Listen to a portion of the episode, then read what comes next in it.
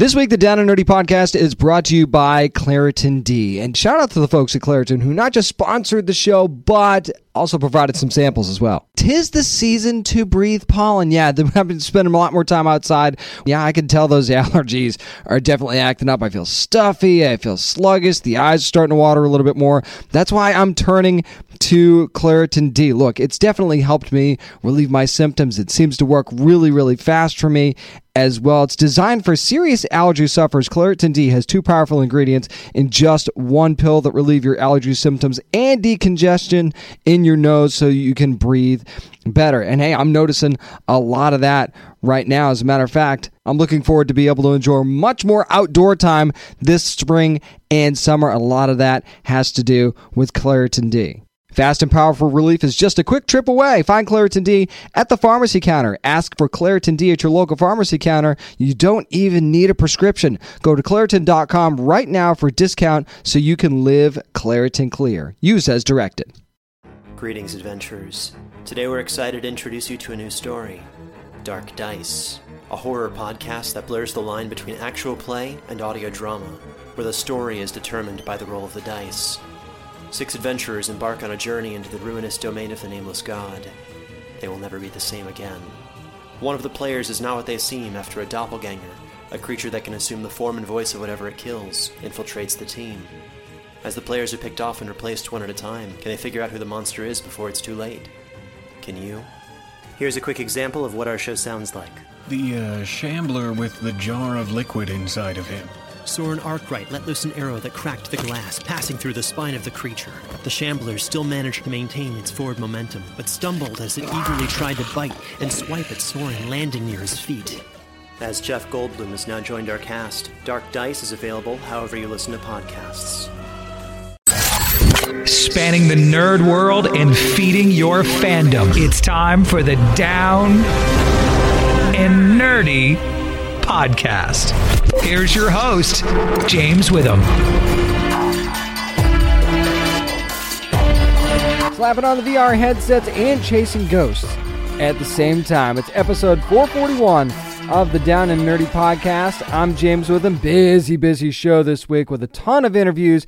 Going to be joined by the cast and the creators of The Peripheral, which is a new Prime Video series that is now streaming. It's really trippy. It's from the creators of Westworld. It's got rural and high tech mixed in at the same time. Can't wait to talk to members of the cast of that show. Also, dropping today is the new Apple TV Plus series Ghostwriter Season 3, which has an all new cast. Going to be talking to the new members of that cast and again, the creators of that series. Plus, Josh Zaharia is going to join me this week. We'll talk a lot about the boys because he played Young Butcher, but he was in Ghostwriter as well, so I'll ask him about that. Got a review of Batman and Superman Battle of the Super Sons, the new DC animated movie. We can hopefully bring nerd news back this week. Not a ton of news, but we'll get to the big stuff a little bit later on in the show. But up next, yeah, let's talk about The Peripheral, the new Prime Video series. Joining me, the cast and the creators. They're next on the Down and Nerdy podcast. Hi, I'm Melanie Scrofano. I play Wynonna Earp, and you're listening to the Down and Nerdy podcast. VR is about to get real in the new Prime Video series, The Peripheral, which is based on the books of William Gibson. And I was so grateful to be able to talk to some of the cast and the producers behind this amazing show. As a matter of fact, I want to start with executive producer Jonathan Nolan and Gary Carr, who plays Wilf. And you know, if you've read the books, you know who Wilf is, you know how important he is. So let's hear what they had to say. Hey, gentlemen, how's it going? Going well, thank you. Gary, I want to start with you because Wolf's one of my favorite characters in the show for sure. I feel like there's just so much intrigue surrounding this guy. So, what's your favorite thing about him? His humanity, like he, I think he really cares about people. Definitely cares about Flynn, or comes comes to care about her.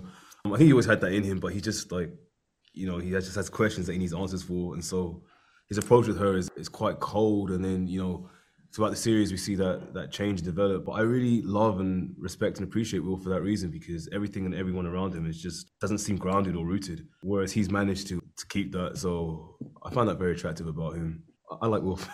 yeah, me too, man. Me too. Jonah, there's some crazy, awesome tech that's involved in this show. Can you talk about kind of what went into bringing this tech to life on the screen. And if you guys did any research beyond what uh, William Gibson presented in his novel. What's, what's so incredible about working on a William Gibson project is he's done Bill has done so much of the thinking and it's already cooked into the text. It's one of the things I love about his books, and I love reading them since I was a kid, is the worlds are completely and fully imagined. So you, you don't kind of ever have one of those moments where you're like, well, wait a second, if they can do this, then why would this be? You know, he's thought about not only how things work and look, but how they impact culture and society, the kind of knock-on effect from from technology. So a lot of the work was already done for us on a conceptual basis. And then for, for us, the fun of filmmaking is that sometimes the right answer for how do you present two worlds is as blindingly obvious is you just create two shows. You build one in London and you shoot there, and then you build another one in North Carolina and you shoot there. Then you bring the pieces together. So sometimes there's an amazing technical solution to these things, and sometimes there's an old-fashioned answer. What we love the best is when you can combine combine those approaches. No doubt. Really quickly for you, Gary, it's a very unique way that Wilf meets Flynn for the first time, to say the least. How much can you tease about that a little bit? And does that kind of not exactly set the trust level for them right away? Yeah, I, I agree. It's a super interesting way. I think Wilf's challenge in that in that moment is to convince Flynn what the actual reality is and what's actually going on. As you've seen in, in the, not to get too much away, but it does take him quite a while, I think. But as it would do. But yeah, I think it's, it's I think it's a super awesome concept. I love the description for it as well. It makes complete sense to me. I'm like, I read that and I was like, you know what? I completely believe that, and it would be cool if we could start doing that now. But yeah, I, I can't say too much too much more. Well, you guys will find out when the peripheral premieres on Prime Video on October the 21st.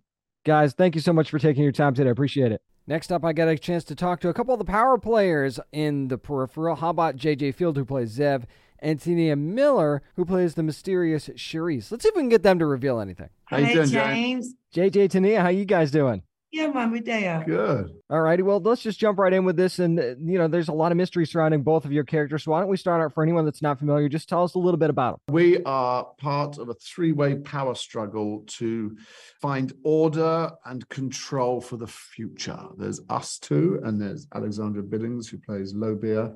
Mm. And we are the three pillars of power in the future. That's a pretty good way to describe it. JJ, let's keep that going a little bit because your character actually in the in William Gibson's original no- novel anyway has a history with Wilf. How much of that connection are we going to see maybe in this series? Absolutely. I think that's both Lev's greatest character trait and his weakness is his friendship for Wilf. Is that, you know, the supervillain needs to be able to make decisions without feeling, but he has a great affinity to Wilf, and that's going to affect his judgment and his actions moving forward. Tania, what I love about your characters in general that you've played over the years, you just have a way of owning the room for some reason. I don't know what it is. Uh, you guess for some just, reason. Look at this woman. She does. I mean, come on. She just has a way of just owning the room. And and and and this is Cherise is no different as far as I'm concerned. So she makes a big impression, doesn't say a word at all. So what do you think her main motivation is, though? No, she is really about the greater good, Cherise, and she may have some obscure ways of going about it, but I, I just think that she has she has great insight and she knows exactly what she's doing and exactly what is needed and she gives no was it gives no fucks hold no bars and, and and she does what needs to be done to get the job done.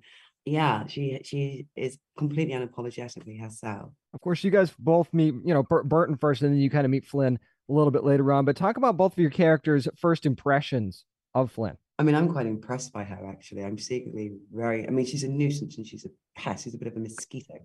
So there's she, you know, she has a bit of a sting which she will recover from. But she's very impressed, and she under she undermines her initially, and and to to Cherise's detriment.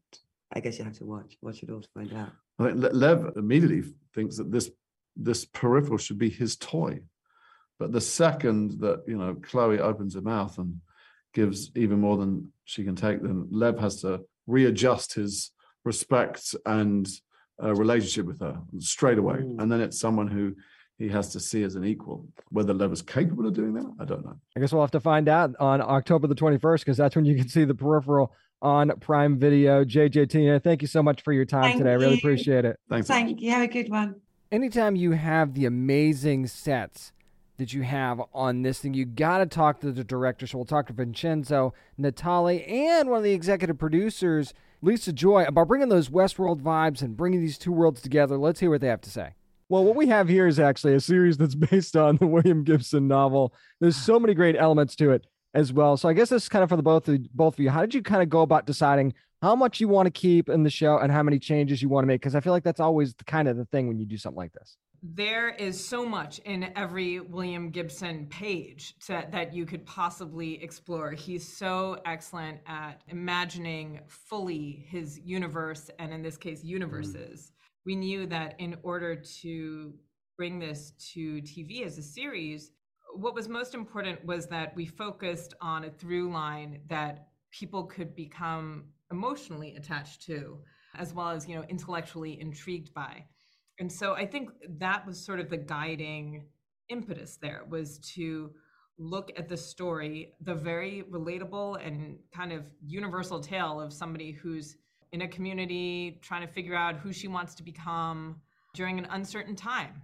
Through playing a game or what she thinks is a game all these new opportunities open up you know? And we just kind of followed that emotional grounding and in doing so encountered so many different facets of the world that gibson set up and so many of the characters that he set up in these worlds. And i think to us that was the kind of guiding narrative principle. I recall when lisa first read the book she had a very visceral reaction to it, which is not the way people often respond to that book because the first hundred pages of it is pretty dense and not easily decipherable. But she understood the heart of the story, and I think that is always the the kind of north star when you're adapting something is finding that heart, and that's how I'm sure William Gibson would do it if he had to adapt it to the screen. And I, I do feel like the show retains the flavor of the book. That's what I'm most proud of is that finally William Gibson's work has found its place on the screen if I do say so, I think properly adapted. I would agree with that for sure. I, I do love the fact too that you're talking about worlds uh, plural because you do first one second you're in the Blue Ridge Mountains,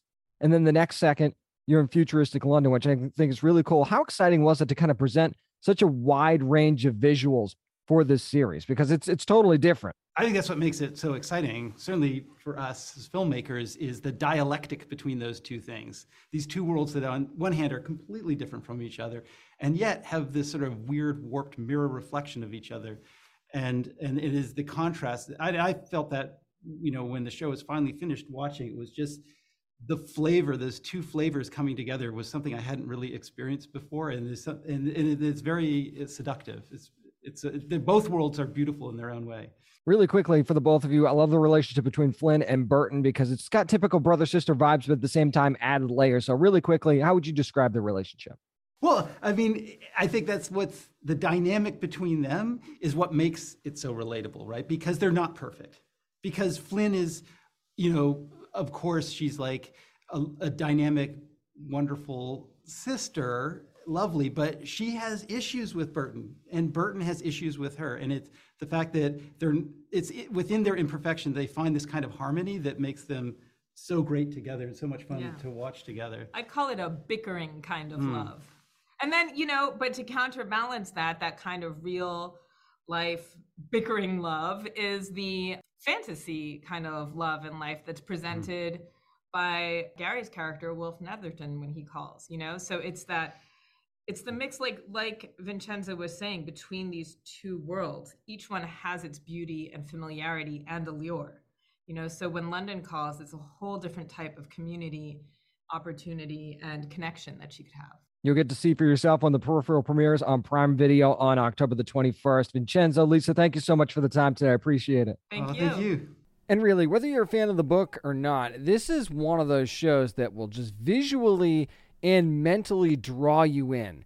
And you can't say that about a ton of shows right now. Sometimes it's one or the other, but very rarely are both as intriguing. And I think the peripheral really succeeds in that, if nothing else. I mean, as a wonderful cast as well. But that's when the story and just the visuals around you can bring you in, and the cast is just like the cherry on top of the sundae. That's amazing for me. So make sure you're adding this one to your watch list on Prime Video, The Peripheral. You're not going to want to miss out on this. And it is now streaming weekly episodes, too, by the way. So you're going to have to keep coming back until December. That's going to do it for my chat with the cast and the creative team behind The Peripheral from Prime Video. Up next, we'll switch gears and talk about Apple TV Plus's Ghostwriter. We'll do that next on the Down and Nerdy Podcast. This is cartoonist Skottie Young, and you're listening to Down and Nerdy Podcast. Apparently, ghosts have a flair for storytelling. The Apple TV Plus series Ghostwriter is now streaming season three with a whole new cast and another amazing story to go along with it. So I got a chance to talk to that cast and some of the creative teams behind Ghostwriter Season 3. I actually want to start with the cast members Princess Mapp, Nour Assaf, and Dare McLeod, talking about not just their characters, but how much fun they had with this show. Let's hear from them. How's everybody doing? Pretty good. How are you? Doing really, really good. So, one of the things I love about your characters is that you guys are kind of friends by coincidence, by accident, however you want to call it, at the beginning of the season. How much fun was it for you guys? And I'll ask this of everybody to have that friendship grow and evolve throughout the season because that had to be a blast. I, I really liked th- that this season. You know, we all met in the bookstore and we didn't know what was happening. You know, we heard all these noises and saw these incredible things, and oh, we were all looking around, looking at each other. We were like, "Do you see that too?" And Yeah. you know, it really helped us evolve as characters and as friends in the show. Right. Similar to how in real life, you know, when we first met on the Zoom call, to how we are now. You know, best friends. Just Yeah. this. Definitely all of our characters went through some development because Nia, personally, I think she was like, oh, I can do everything by myself kind of girl. Mhm. And she didn't think she really need help for this mystery, but she learned that she did need the help from Sam- Yeah. Samir and Charlie. 100%. Well, I think actually it was just really cool the fact that not only did we become friends by coincidence, but it seemed like it was a happy accident, in the words of Bob Ross. Uh, it was uh, definitely really cool because our characters not only complement each other, but we also make each other better and stronger. And for example, Charlie is the imaginative one, the spunky one, the kind of impulsive, maybe a little too impulsive sometimes one. Nia. But uh, yeah, Nia, you know, She's balances like- her out. Yeah, little bit. Nia's the opposite, and it's like they go together. And then Norris just, Samir is just right in the middle. Yeah, I'm always in the middle. Yeah. Yeah, he's thankfully the happy mediator. He's like, everybody, we're good. We're all a team. He's the calming influence of the group. yeah. No doubt about that. You guys got to work in some really cool fictional worlds in this in this season too. Actually, one that was created for the show. Actually, so which one was your favorite that you got to work in? Oh, that's They're so all hard. so good. Like it's really hard to pick one. The College maybe the cabin. Okay, I have one though. I think I okay. My I have two. My two favorite like places or worlds I like to film was I loved the whole there's like a big tunnel sequence which is really Ooh. good. Yeah, yeah, I yeah. Loved the tunnel sequence. Underground? I also got to film during the Leo El Magnifico arc. I got to improv a an, an entire magic show which Mm-hmm. was really fun because I'd been training with a magic coach named Ben Train. Love him. He basically taught me all these tricks and was just like, "You've got it. Go for it." And I was like, "Okay." So I improv this magic show, and that was really cool. And another personal favorite was the Magic Castle, but no spoilers because that's a big deal. I really liked the episodes we were filmed in the tunnel. Yes, those were Mhm. so fun because like Ralph, like off camera, it was also really fun too because it was at nighttime and it was like a different atmosphere like during Oh, nighttime. And all the scenes that we filmed in Nia's house when we were like just running around is just so fun to me. I loved it so much. Yeah. Huge, beautiful house. That was Yeah. super nice. Oh, the lake Mhm. house. The lake house, The lake house was cool, but also I think bring up the tunnels again. My favorite part about it though was this little rover that was had a camera. It looked like the size of like this big, Yeah. and it had a little camera on its back and was just zooming through those tunnels. And we're like, Yes. don't step on it, like. Yeah. Oh, I would have trampled on that thing for sure. I Yeah. can't nobody did. Nour really quickly. What about you? My favorite fictional place definitely has to be either the tunnels or where we filmed in the cabin. Both at night, Oh. like she said. Those were just good times. That completely cabin different. was fun. different feeling, you know. Yeah. uh, I feel like each episode is a different. Everything is different in each episode, which I really like about the season. Right. You guys will find out on October 21st. That's when you'll see Ghostwriters on oh, yeah. Apple Yeah. TV. Nora, Princess Dare, thank you guys all so much for joining me. I appreciate it. Thank you. Bye. Not just a wonderful cast, but some great minds creating this show as well. I also got a chance to talk to Andrew Orenstein, who was one of the people that developed the show for TV. Also, director Luke Matheny, who directs the first episode of this third season. And the, by the way, they're both executive producers as well. Here's the insight that they bring to this thing. Hi there. Nice to see you again. So this is season three of Ghostwriter, obviously, but you've got a brand new cast for season three. Can you guys talk about it a little bit? And I guess we'll start with you, Andrew, about the decision to have a brand new cast, but still keep the spirit of the show. Sure. While we love the other cast, we crafted a mystery this time around that necessitated a new story and a new cast to be able to tell that story. So that that's why we did that. We, you know, as you know, we, we wanted to do a, you know, a story of racial profiling and stuff. So it necessitated, you know, different characters. But we want to keep the spirit of the show the same. Oh, no doubt. And it's a very talented bunch. And Luke, I want to pose this one to you actually, because it's just an incredible group, group of young actors that you got for these roles. What was it like working with this group? It was incredible. The it was sort of all positives in the face of one big negative, which was COVID, which, was the first time we had many of us had been on set in the COVID age. We started shooting in January 2021. But what that meant was everyone was locked in their uh, hotel rooms. We had lots of time to rehearse on Zoom and just much more time to figure things out ahead of time. So you add that to this already high level of talent that they were bringing to the table, and we really were able to hit the ground running. Sometimes you try to shoot the fourth episode first, so to give the actors a chance to warm up. So then when you shoot the first episode, then they they're at bringing their A game. We we were able to do that right right from the beginning. Uh, it was just a great cast, and they were just delightful kids to be around, which only pays dividends to the rest of the crew because everyone's hmm. happy to be around good kids, basically. Oh, no doubt about that. And you guys have chosen some pretty neat stories to actually play with a little bit this time around. Can you kind of talk a little bit about, and I'll pose this to both of you, what, how, what went into what stories you decided to choose for, for which specific parts of this season? Because you've got some really good ones. There's actually one that was written right for the show, correct? Yeah, uh, yours, Magnifico. Yeah, Leo El Magnifico. Well, that, that's just a good example of how we kind of put the show together, which is we have this overarching mystery that requires these individual books. Sometimes we know what the book is going to be, and we've designed it that way, or we need something from a book, and we find a book that will give us what we need for the mystery.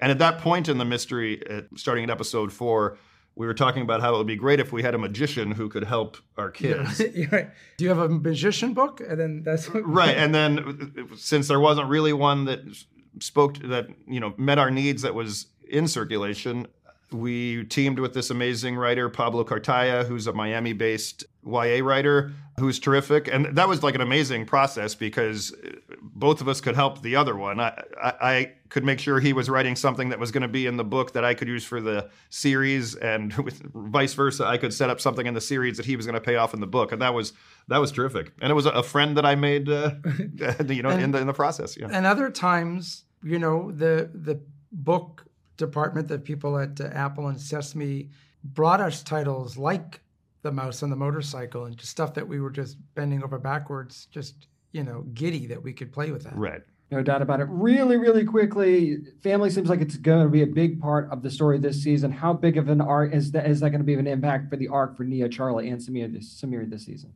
Yes, it, I, it it runs across all all of them. You know, Nia, um, at the heart of her story, in addition to her own you know issue around the racial profiling, is that her mom is a big part of her story. Who's the president of the university? Our character Charlie is dealing with some family issue with her old living in the shadow of her older sister who moves back home from college. And of course, Samir lives above the bookstore with his family, and they're, you know, new to the country from Syria. And there's a lot of uh, chores and taking care of his little brother and stuff. So really, family is a real theme that runs through all the episodes. Absolutely. And you guys will find out October 21st. That is when you'll see season three of Ghostwriter. Andrew, Luke, thank you, thank you guys so much for the time. I appreciate Thank it. Thank you. have a good one And this really is a fun show with some very unique takes on some classic stories. Wizard of Oz being one of them. You see that one really, really early on. I can tell you that much. But there's so many others that will jump to mind. You'll be so familiar with them. And the brand new story is super interesting as well. I think this is one of those things. It's one of those things you watch with the kids. The, you know, it sends a good message at times. It also has plenty of fun at times as well. And just the dynamic between these friends is really, really neat. So make sure you're watching Ghostwriters Season 3 now streaming on Apple TV Plus. Again, thanks to the amazing cast and creators behind that series for joining me this week to chat about it. Speaking of Ghostwriter, they're going to get a little bit more in depth with that. Going to talk to Josh Zaharia, who's also part of this season of Ghostwriter, but also played Young Butcher on The Boys as well. Let's talk to him about all that good stuff next on the Down and Nerdy podcast. Contained herein are the heresies of Radolf Burntwine, erstwhile monk turned traveling medical investigator. Join me as I uncover the blasphemous truth of a plague ridden world that ours is not a loving God, and we are not its favored children. The Heresies of Radolf Burntwine, coming January 2nd, wherever podcasts are available. This is Allison Araya from DC's Peacemaker, and you're listening to Down and Nerdy. Well, here's a guy you might realize that you've seen in a few different things, and you're like, oh, so that it's the same guy. You've seen him in Superman and Lois. You've also seen him in The Boys recently as Young Butcher, and boy, is he in a lot of cool stuff coming up as well. It's Josh Zaharia. Josh, how you doing, man? I'm doing really good. Thank you so much for having me, James. How are you? I'm doing very, very well. Now we know that Butcher has issues with his dad. That's putting it mildly. So how how excited were you to kind of not just join the boys, but to have a role that has such a deep backstory? Yeah, well, I mean, I was incredibly excited. I, I know that fans really wanted to see Butcher's origins, his backstory for well, I think since the first season, really. I mean, people wanted to see, you know, how he became the man he is today, his relationship with Lenny and his relationship with his father right? So I was just incredibly honored and, and really excited to be a part of that, just to be able to show that raw, more emotional side of Butcher. I mean, I was just really excited to be there and, and to just be on set on a production like The Boys and to play a character like Butcher who has so much incredible emotion and just this anger inside of him, his resentment for his father, but his loving nature to his brother. It was just incredibly, incredibly honoring. We'll get in that just a second because you know I've been looking at your Instagram and there's a lot of pictures with you and Karl Urban, which yeah. is very very cool. So how much did he kind of help you get inside the mind of Butcher and prepare for a role like this? Yeah, I mean, well, Karl was great actually. Uh, so funny story. I um the night before filming, I actually finished up with season two. So when I went on set, you know, I was I think I was playing on my Nintendo Switch, you know, with um, Bruno who plays Lenny. We were just playing Smash Bros, I think, and then like from behind us, we hear like, "Oh, hey guys!" Right? So I turn around and it's it's Karl, and I was like, "Whoa!" It's Butcher is standing right in front of me, right? So that was just it was really cool, and yeah, Karl was awesome, you know, and he absolutely gave me some advice on set, you know, when it came to the accent, how Butcher says some stuff, you know, how he would feel about stuff. So it was just great to have you know Karl, who's played this character for um, a couple of years now to, to be able to come in and give me some advice and you know for us to be together in the same scene because you know a little bit of a spoiler here Karl is reacting or butcher is almost in this nightmare scenario within the episode where he's reliving all this past trauma. So it was great to just be able to have two butchers in the same scene. And yeah, he gave me lots of advice. It was awesome. So did you just kind of have to like pretend he wasn't there in those scenes? Because I was wondering that as, as I was watching it, because of course you guys don't. He's not consciously, you know, a part of yeah. that that particular time period. He's just kind of there in the nightmare scenario, like you said. Mm. So did you literally have to like pretend that he wasn't there, and did you have to catch yourself from like looking at him a couple times or looking over to see his reaction, things like that? Right. Yeah. I mean, absolutely. It was like okay. Yeah, Karl is standing right here, but we, you know, we just have to stay in the scene, you know, just between a butcher and his brother. So it was, you know, it was really interesting just to know that he was right there, you know, looking at us, observing, and also showing his his performance as well. It was tempting not to look at a pro like Karl, uh, you know, right beside me, right, just also acting acting his heart out, you know, with with this with such an emotional scene. But yeah, I think it was it was just incredible to be able to perform these awesome, just emotional, raw scenes, you know? That kind of leads me into my next questions because these the scenes you're in are so emotional and they're about as intense as it gets yeah. at certain times too. So so how do you kind of approach a scene like that? Because I mean, as a viewer, I mean that's why I'm like this this is getting uncomfortable to watch at a certain point. Mm-hmm. So how do you in that place actually prepare for something like that? Yeah, well, when I read the script, I was like, wow, you know, this is where we're getting to really uncomfortable territory, right? You know, because this this character he's going through so much, right, with his abusive father. You know, I I think it's it's it's really interesting because I I booked this character I think almost six months in advance when before actually going to shoot.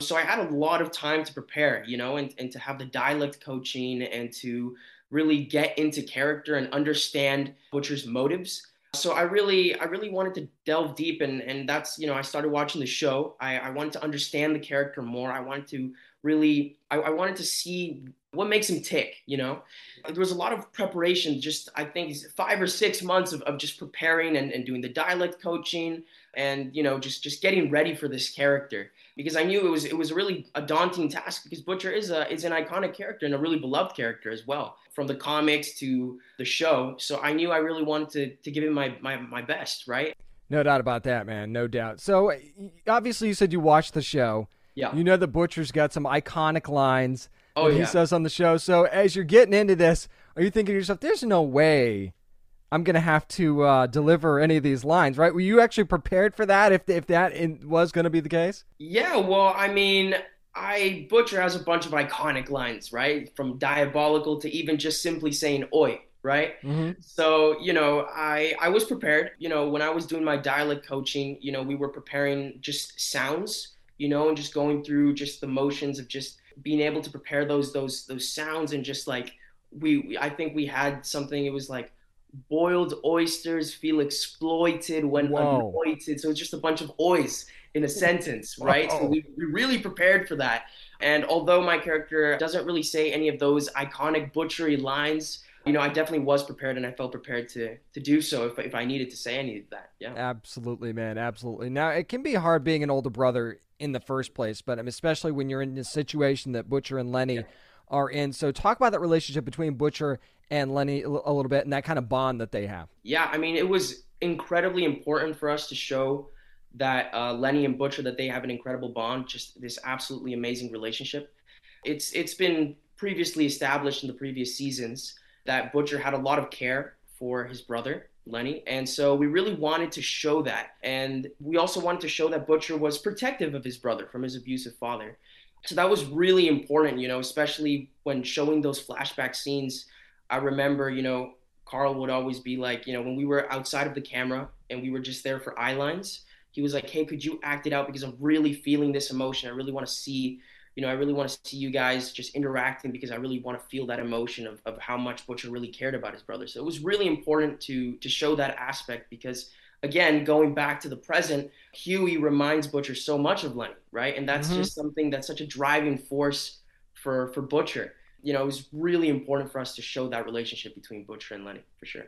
You got it, man. You got it. You're probably talking to Josh Zaharia, of course, plays Young Butcher on The Boys, streaming now on Prime Video. A bunch of other stuff too that we'll get to here in just a second. But Josh, of course, you were in the seventh episode of Yeah. season eight, and you're you're in the one episode in the season. You're playing such an iconic character, so you don't really get a whole lot of lead up to to to really. You know, it's not like you get a few episodes to kind of establish establish yourself Yeah. as a young butcher. You got one episode to get it right for such an iconic character like this, like you said. What was the pressure like into coming into something like that and knowing that? I definitely felt it, you know, because from the comic books they're beloved, right? And and this show is really beloved by fans, especially Butcher as well, because Butcher is such an iconic, just a fan favorite, right? And and I love Butcher as well. Like when I watch the show, he's one of my favorite characters. Mhm. Karl does such an amazing job playing him. He is Butcher when Oh, you're watching him, right? It's it's a character he was definitely born to play.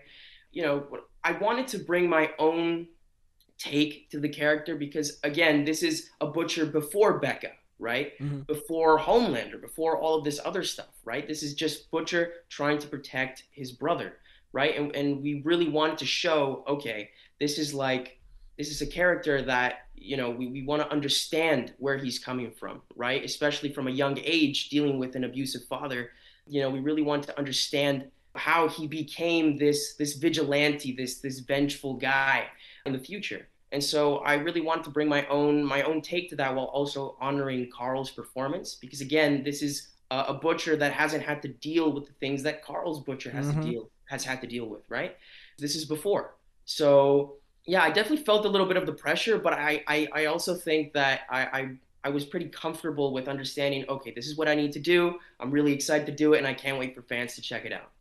Speaking of iconic characters, let's switch gears for a second. Because, of course, you're part of Superman and Lois as well. You know, no pressure at all playing a young Clark Kent because, you know, you want to talk about having to get it right. That's something Yeah. that fans are definitely going to want to get right. So, what was your experience like on that show as well? Oh, it was great. You know, just being on set, playing such an iconic character like Superman. I mean, it's just incredible. I remember when I got the call from my agent saying that I was playing a, a, a young Clark Kent. I mean, you should have seen the look on my face. I Mhm. was so excited because I'm a massive superhero fan, right? So just to be able to to to hear, oh wow, you know, I'm playing a young version of Superman, that was incredibly exciting. Being on set as well, that was really cool. I got to meet Tyler, plays Superman, of course, Tyler Hoechlin. He's such a nice guy, and you know, it was it was it was great. Honestly, just an incredible experience. So I definitely wanted to get that one right as well because Superman is such a um, is such a symbol for hope as well. Mhm. You know, so I you know I really wanted to get that right as well and, and showing that with Clark Kent. You're also part of something else really cool on Apple TV Plus called Ghostwriter, and I'm I'm looking at the description of the series, Josh, and I'm like, I'm getting some goosebumps vibes here. There's some other stuff. So for anybody that's not familiar, why don't you tell them a little bit about what the show's about and your character as well? Ghostwriter is about a ghost, right, who's basically bringing book characters out into the real world. And you know, it's it's such an awesome like I've I, I've watched the show and it's such an awesome cool show and it, you know uh, something that I really love about the show is that it also motivates kids to go read books. You know, it's it's one of the awesome things. You know, because now with with technology and everything, you know, I I, I love technology. You know, trust me. But you know, reading books is also very important. You know, and so I this this show motivates people to go and, and read the books, right? And and get to know those characters and, and actually go out there and, and buy a book and read it. And I think that's that's really. That's really awesome. I don't think I can talk too much about my character, or you know, that's still very much under wraps. But I will say that my character is just very exciting. He goes through an incredible arc, and I just can't wait for fans to to meet that character once I can talk more about it. But yeah, I think the show is just spectacular, and I can't wait for this next season of Ghostwriter. See, it's always fun to be the mystery character that you can't talk about because Yeah, that just makes people go, right. "Oh, it must be really important then." So yeah, with, with Butcher, I had to keep that under wraps Yeah. until the episode actually came out. It was it was really tempting. I was like, oh, I really want to tell people, but I, bet. you know, I couldn't. Yeah. I bet that that had to be crazy. Get into a little bit of your your history. You you've been doing combat sports, man, since you were three years old, which I think is really really neat. So, but at the same time, you keep getting these roles where it's like, okay, you don't really get to throw down a whole lot. So, are you looking forward to actually being able to use some of that at some point? Because I feel like it's coming, Josh. I feel like it's coming. But Yeah. is that one of those things where you're like, I'm going to be able to jump right in because I'm ready. I've already been doing this since I was three. Mm. Oh yeah. I mean, I I'm a sucker for stunts. You know, I love stunts. And yeah, I've I've I did Taekwondo for many years since I was about three or four years old. And then I've recently transitioned into boxing as well. So I, I you know, I love combat sports. I've been doing it since I was really young. So absolutely, I just um, I love I love stunts, and I've you know I've been able to just get you know a little a little sneak peek of stunts with with projects like The Boys and Superman and other things as well. So I really can't wait to just be able to really jump in and just be in an action heavy project where I get to do a bunch of those stunts, jump around, punching, all that fun stuff. You know, I, I can't wait. Absolutely. Before I let you go, Josh, I, I keep thinking about the boys, and, and we've got spin offs and all these things coming from the boys. Do you think there's there's something there where you could actually have a spin off of a young butcher, and there's a, there's more of that story to unpack that you'd really like to tell? Yeah, I mean, I, I still think there's so much that you can tell with with this character, right? And so much of his origin that's that's still left a little under wraps. So you know, honestly, I feel like if E- Eric Kripke and the team over at the Boys, if they want me back, I'll be there, you know. And if they want to do a spinoff, I'll also be there. I would love to come back as the character. I feel like there's so much to explore. I mean, in the comics, there's there's a lot more than what we're presented in the show. So I think there's definitely still a lot of room to play. Yeah, of course. You know, I would love to come back. Well, you're seeing a lot of this guy already, not just as Young Butcher on season three of The Boys, which you can stream right now on Prime Video. You can see him on Superman and Lois season two as well. Also coming up in Ghostwriter and Apple TV Plus. In summation, that's a lot of stuff that you're going to see him in. It's Josh Zaharia. Josh, thanks so much for taking the time, man. Appreciate it. Thank you so much for having me, James. I got to really agree with him there. I think that there's so much more to tell with the character of Butcher. I really hope we get a chance to see more of young Butcher and Josh playing that role. But I, I think we're going to be seeing Josh in a lot of different things here coming up. Can't wait to maybe have him back on the show at some point to talk about some of the great stuff that he's going to be doing because, as you heard, there's a lot of it. Thank you again to Josh Zaharia for joining me to talk about The Boys and Ghostwriter and so many other great things. Up next, going to give you my spoiler ish review of Batman and Superman, The Battle of the Super Sons, the new anim- animated movie. I'll talk about it next on the Down and Nerdy podcast. This is Dave Dast Malchin, creator of Count Crowley, Reluctant Midnight Monster Hunter, you are listening to the Down and Nerdy Podcast. Looks like saving the world is a family business. How about a spoiler ish review of the new DC animated movie, Batman and Superman Battle of the Super Sons? I should tell you, though, that Warner Brothers Home Entertainment did give me a free copy of this movie for review. All opinions here, though, are my own. Now, yes, this does center around Jonathan Kent and Damian Wayne, who are the sons, of course, Superman and Batman, respectively. I, I will say, I say spoiler ish because I'm going to talk some spoilers. I'm not going to blow the ending or anything like that. So, so don't worry about that. So I won't, I won't, I won't reveal anything huge if you haven't seen it yet. But I will say this, and that this movie should not necessarily have Batman getting the first billing here. And I'll tell you, I understand why you do it.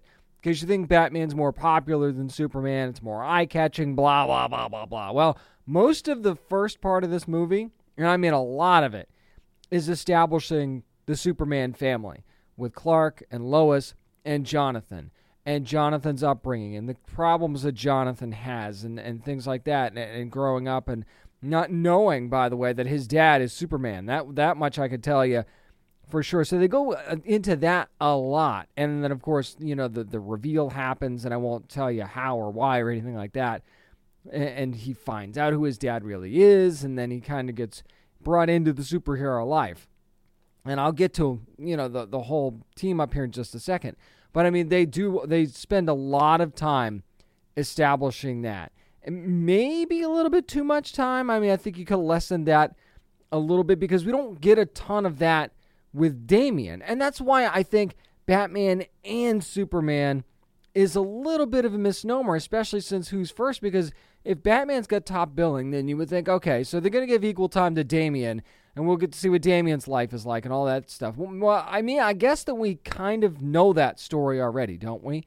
We've done that story in a previous movie, but this is supposed to be, you know, a new iteration of the DC animated movie universe, right? So I'm kind of surprised we didn't really spend any time on Damian. As a matter of fact, you kind of skip right to ahead to everything, and that's when Jonathan and Damian meet each other. And You skip right ahead to that, and you just establish that Damian's kind of a dick, and we know that already, obviously. But I'm just a little surprised that we still see Superman getting shot down from Krypton before it explodes, but we don't spend literally any time on Damian's backstory at all or his home life at all. I thought that that was an interesting choice. So it should really be Superman and Batman, but I digress. So basically, the threat that they have going on here is, and I'll spoil this one for you, is Starro. Starro kind of escapes Krypton and tries to take over the world, as Starro would, would typically do. And you see from the trailer that that means enslaving Batman and Superman, leaving the Super Sons to have to fend for themselves. I will say that the back and forth between Jonathan and Damian is really, really fun. Got to give a shout out to Jack Dylan Grazer, who plays Jonathan, and Jack Griffo, who plays Robin in this, who plays Damian. They do a really good job riffing off of each other and just kind of bringing out those two very different personalities. I think was really, really the best part of this whole movie, especially when they're getting more comfortable with one another. And you, you know, the first meeting goes about as well as you'd expect it to if you know these characters. It pretty much goes exactly how you think it's going to go. And it's just amazing how chill the dads are about it in a weird way. I mean, Batman's always chill, but you know what I mean. So eh, that is my favorite part of this whole movie, just watching that relationship grow. And I obviously, you know, anytime you get Troy Baker as Batman, I'm in for that because I think Troy does such a great job with the Batman character. And I, I will say that Travis Willingham does a lot of heavy, lift, heavy lifting as Superman in this movie as well. We get to see a lot of him. And again, the relationship between between Clark and Jonathan is a really special one, I think. But shout out to Laura Bailey, who plays a nice, badass version of Lo- Lois Lane in this movie. You never really know which Lois you're going to get or how much she's going to be involved. I actually think that she has a pretty big role in the midway part of this movie. And there's a key piece to that that I think is really, really, really neat, actually. So, I, mean, where do I put this? Because I thought that the ending was a little bit rushed. They spent so time built so much time building, building, building, building, and it's like, oh shit, we have to end this thing. So then they you kind of throw that in there. So I kind of feel like the ending was a bit rushed. I like how they brought about the end. I like how they brought about the ending though. Made sense to me. And then they kind of try to throw a little bit of a twist in there at the end, and that's again a little bit quickly resolved. Now, Starro is pretty for- formidable. I'm not saying that it should take an army to take down Starro. I'm not saying that how it was done wasn't good. What I'm saying is is that I could have seen more of that. You get to see some good action sequences in this movie, but it's not usually involving the main villain, if that makes sense. So there is some of that. I mean, I guess it involves Starro directly, but at the same time, it's like, okay, you know, here's these the smaller battles. I get that, but a lot of the big action is is not what you would expect. And maybe that's a good thing. Maybe maybe you'll see this and go, oh, well, I I think that's cool. with something you don't see often. So that's that's that's fair if that's how you feel if you've already seen it. Especially, I would say that this one for me, and I don't like to do number ratings anymore. It's not middle of the road for me. It was definitely better than average for sure. With a couple of things done differently, I think it could have been really great. But what I think this does do is establish future possibilities for movies that are going to be led by Jonathan Kent and Damian Wayne. Will we get those? I guess that depends on how successful this one is. But it, it really feels like they're setting the stage for a future. Now, I think that there has to be some confidence that these two can lead a movie without needing their father's names in the movie. So I'm just going to say that right now. If you're going to go ahead with the Super Sons DC, you're going to have to have the confidence that you can just put Super Sons on there and put these two boys on the cover and just let that be enough. Now, they're very much on the f- forefront of the cover. If you look at the Blu ray, the 4K, or the DVD of this thing, they're on the front cover and the dads are kind of in the background, but they're there. Okay? So if you want them to lead and if you think they can, you got to let them do it at some point. Dads are always going to be a part of the movie a little bit, but are they ready to do a full on, let's let the kids have their fun kind of movie? I guess we'll have to wait and see. So I thought that this one was pretty good.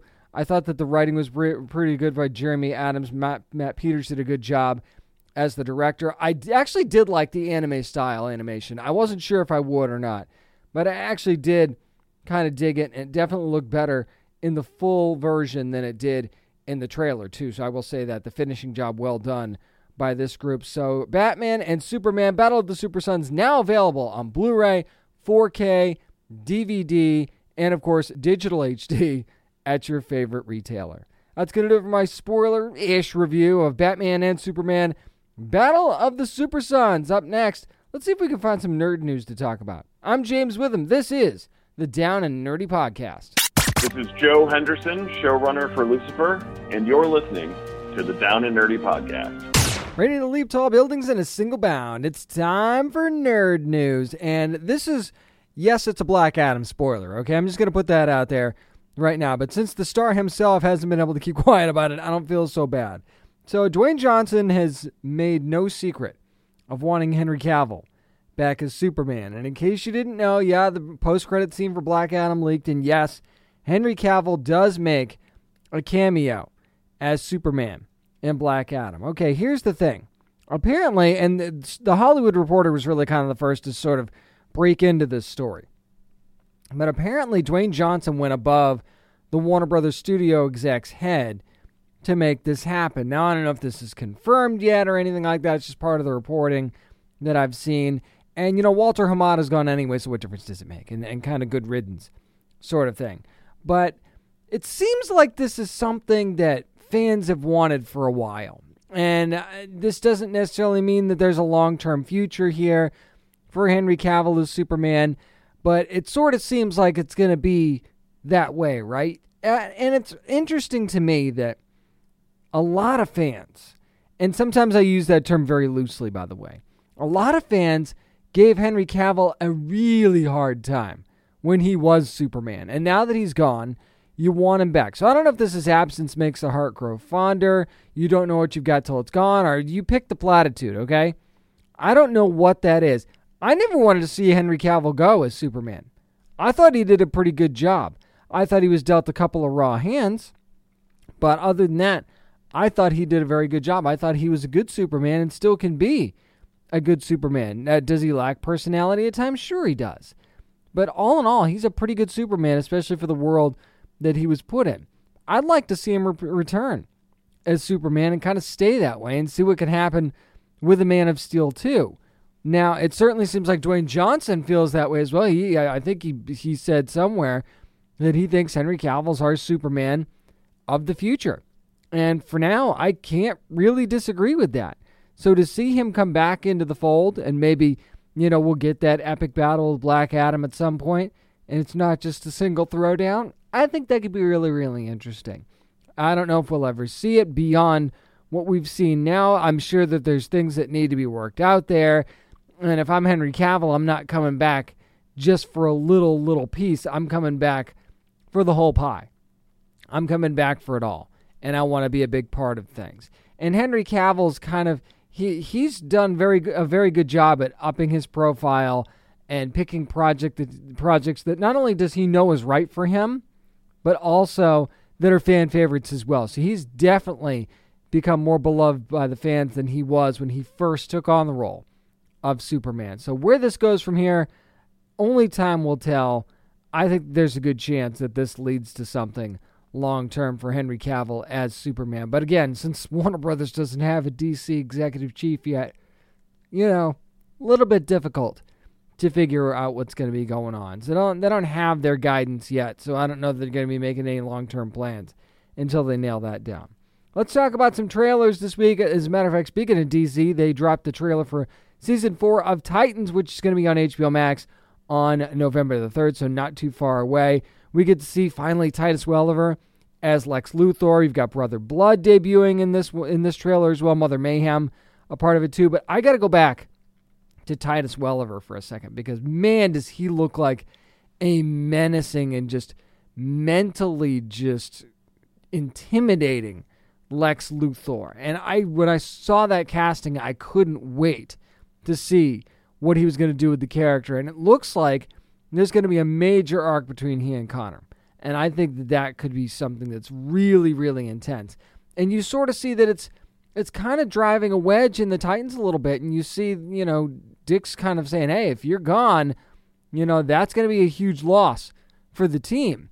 And and that's I, I totally agree with that. But then you also see the super supernatural element being brought into this. And, and if you freak Raven out, if you freak her out, then there's something going. There's something really bad going on. But you this trifecta of villains in this season, I think, might be the most formidable.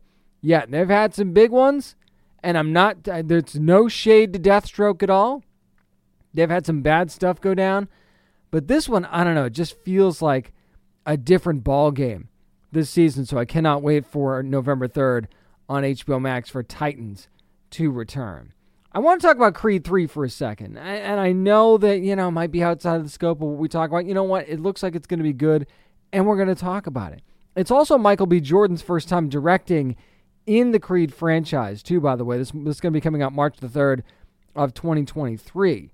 Now, this really looks like this is the Creed movie where it's going to finally just focus on Adonis, and, th- and that is the main focus. You know, Rocky not really a part of this one or anything like that. So it, this is Adonis's movie, for for lack of a better way of putting it. And then it's the whole past might be coming back to haunt you sort of thing because you've got Damien, who's Jonathan Majors' character. He's apparently they go, apparently go he and Adonis go way back, and something went down with the two of them. Damien went to prison, Adonis didn't. And it's the whole I watched you live my life from behind bars and I was the greatest, blah, blah, blah and the rest is sort of history. That's really simplifying what is an amazingly emotional trailer and what looks like, even just in the trailer, there's some beautifully shot scenes in this trailer. Not just in the ring, but outside of it as well. And you can really, really tell that this has the opportunity to be something special. And for a third movie in the series, not saying a lot. But in a Rocky franchise, that, you know, is almost to be expected because of how great Rocky 3 was.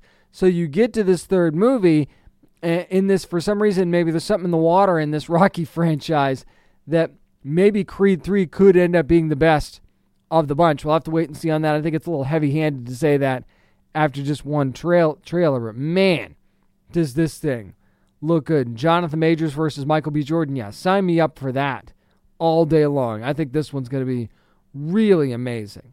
A new Diary of a Wimpy Kid movie is going to be coming to Disney Plus on December the 2nd. It's Diary of a Wimpy Kid. Roderick rules. Basically, the gist of it is Greg gets left alone with his older brother Roderick, and, you know, it's time to learn a little stuff from Big Bro, sort of thing. Now, does, does this make Greg come out of his shell a little bit?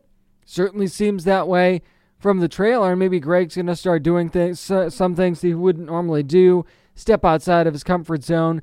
And, you know, Roderick may be a little bit of an idiot, and that's fine. But maybe Greg learns that, you know, that maybe there's a few things that I can learn from my big bro. Maybe it'll, you know, just get into a little bit of trouble or something like that. So, this one, I, I mean, these movies that they've done recently have definitely been fun. The and especially the last one that they had on Disney Plus with the cheese, I thought that was really fun. So, another Diary of the of a Wimpy Kid movie. I think this makes total sense for Disney Plus. We'll see this one on December the 2nd, and we'll find out if Rod- what Roderick's rules really are. Here's one I had to scratch my head at, and that is you remember Madison from She Hulk. And yeah, she was in episode four. She was a fun character. You know, you have a good laugh. Her scenes with Wong were, were really, really funny. And, you know, she's kind of like the tipsy idiot girl sort of thing. And it was entertaining for that episode. It was. That that was definitely a character that I, that I remember from that show, and there aren't many that I remember from that show.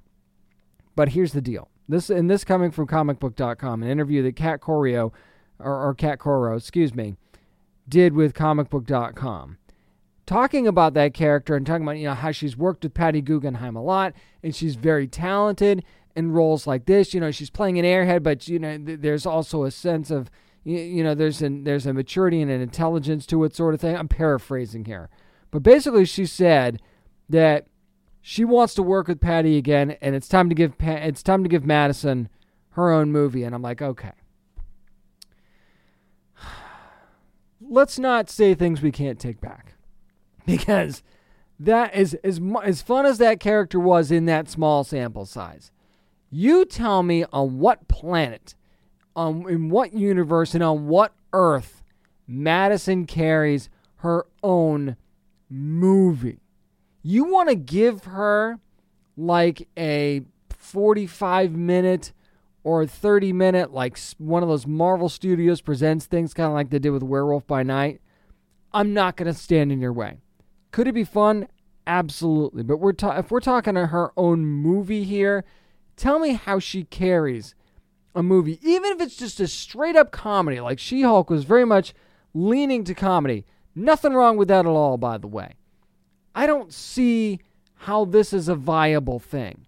Are there really enough people that enjoyed this character so much that you're willing to watch a movie that's based on this character and this character alone? Would it be fun to see where Madison was in certain instances of, of major things going on? In the MCU, sure, it could be fun.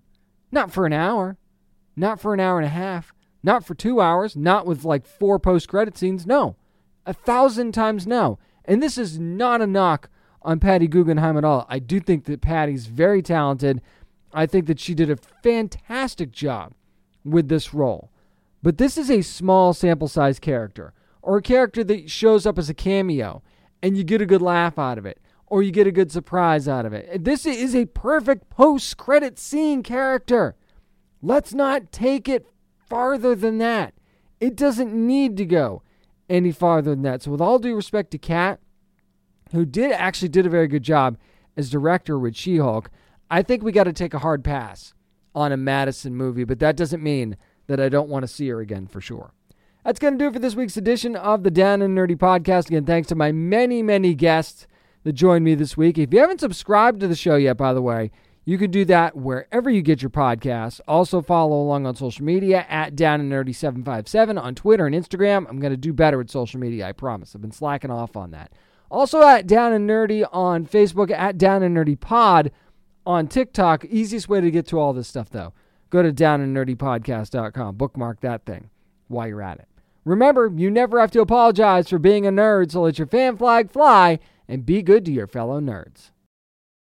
Hey there, this is Justin Bartha. I made a funny new podcast, King of the Egg Cream. It has the greatest cast in the history of podcasts with actors like Lewis Black. I'm torn by my feelings for two women. Bobby Cannavale. You can eat it, or if someone hits you, you can put it on your cut. Melanie Lynskey. I wonder what these marvelous things are that look just like boiled chicken feet. Jason Ritter. I can break things and pick locks and kill people. Michael Stuhlbarg. The whole point is to inspire people that they should make themselves better. Ari Graynor. No, don't whet its appetite. What are you, an idiot? Me, Justin Bartha. That's not just any egg cream, that's a Lemke's special. And all narrated by the hilarious Richard Kind. This is the story of Harry Dalowitz and how he rose from nothing to become New York's King of the Egg Cream. So if you like funny true stories, come listen to King of the Egg Cream, available wherever you get your podcasts.